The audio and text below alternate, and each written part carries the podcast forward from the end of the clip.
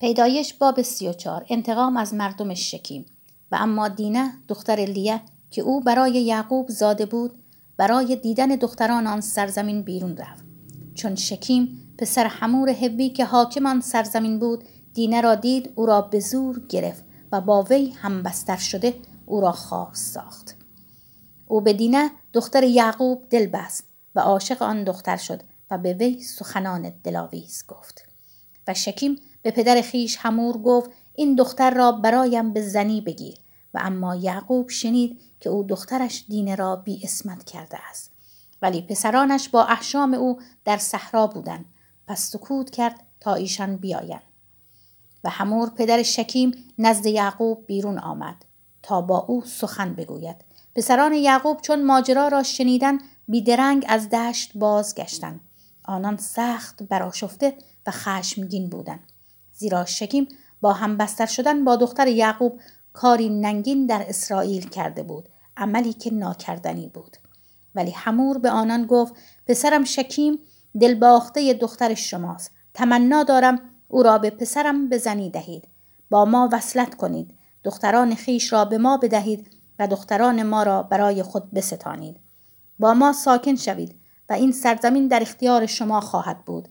در آن ساکن شوید و داد و ستت کنید و املاک حاصل نمایید. شکیم نیز به پدر و برادران دینه گفت نظر لطف بر من افکنید و هر آنچه به من بگویید خواهم داد. هر اندازه شیربها و پیشکش که از من بخواهید هر چه بگویید خواهم داد. فقط این دختر را به زنی به من بدهید. اما پسران یعقوب به شکیم و پدرش حمور با مکر پاسخ دادند زیرا خواهرشان دینه را بی اسمت کرده بود. پس به آنان گفتند این کار را نمی توانیم کرد که خواهرمان را به مردی بدهیم که ختنه نشده است. این برای ما ننگ است. تنها به این شرط خواهیم پذیرفت که شما نیز همچون ما بشوید و هر ذکوری در میان شما ختنه شود. آنگاه دخترانمان را به شما خواهیم داد و دخترانتان را برای خود خواهیم ستاند و با شما ساکن شده با شما یک قوم خواهیم شد. ولی اگر سخن ما را نپذیرید و ختنه نشوید دخترانمان را برگرفته از اینجا خواهیم رفت. سخن ایشان در نظر حمور و در نظر پسرش شکیم پسندیده آمد و آن جوان که در خانه پدر از همه گرامی تر بود در انجام این امر درنگ نکرد زیرا به دختر یعقوب دل باخته بود. پس حمور و پسرش شکیم نزد دروازه شهر خود رفتند و به مردمان شهر گفتند این مردمان با ما در صلح و صفایند.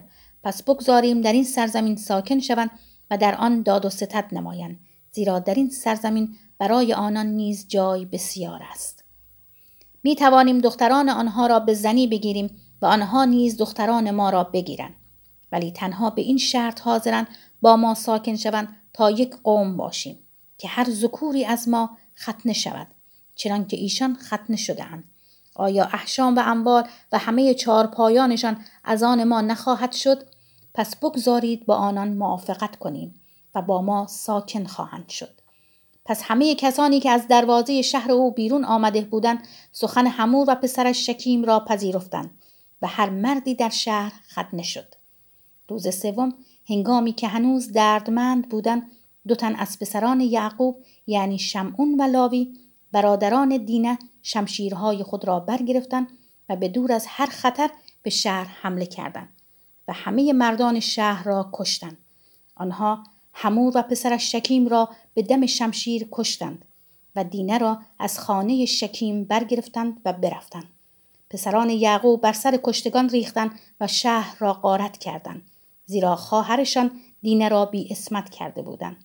آنان گله ها و رمه ها و الاغان و هر آنچه را که در شهر و در مزرعه ها بود گرفتند همه زنان و کودکان را به اسیری بردند و همه اموال و هر چرا که در خانه ها بود تاراج کردند آنگاه یعقوب به شمعون و لاوی گفت شما بر سر من بلا آوردید زیرا مرا در مشام ساکنان این سرزمین یعنی کنعانیان و فریزیان بوی گند ساختید.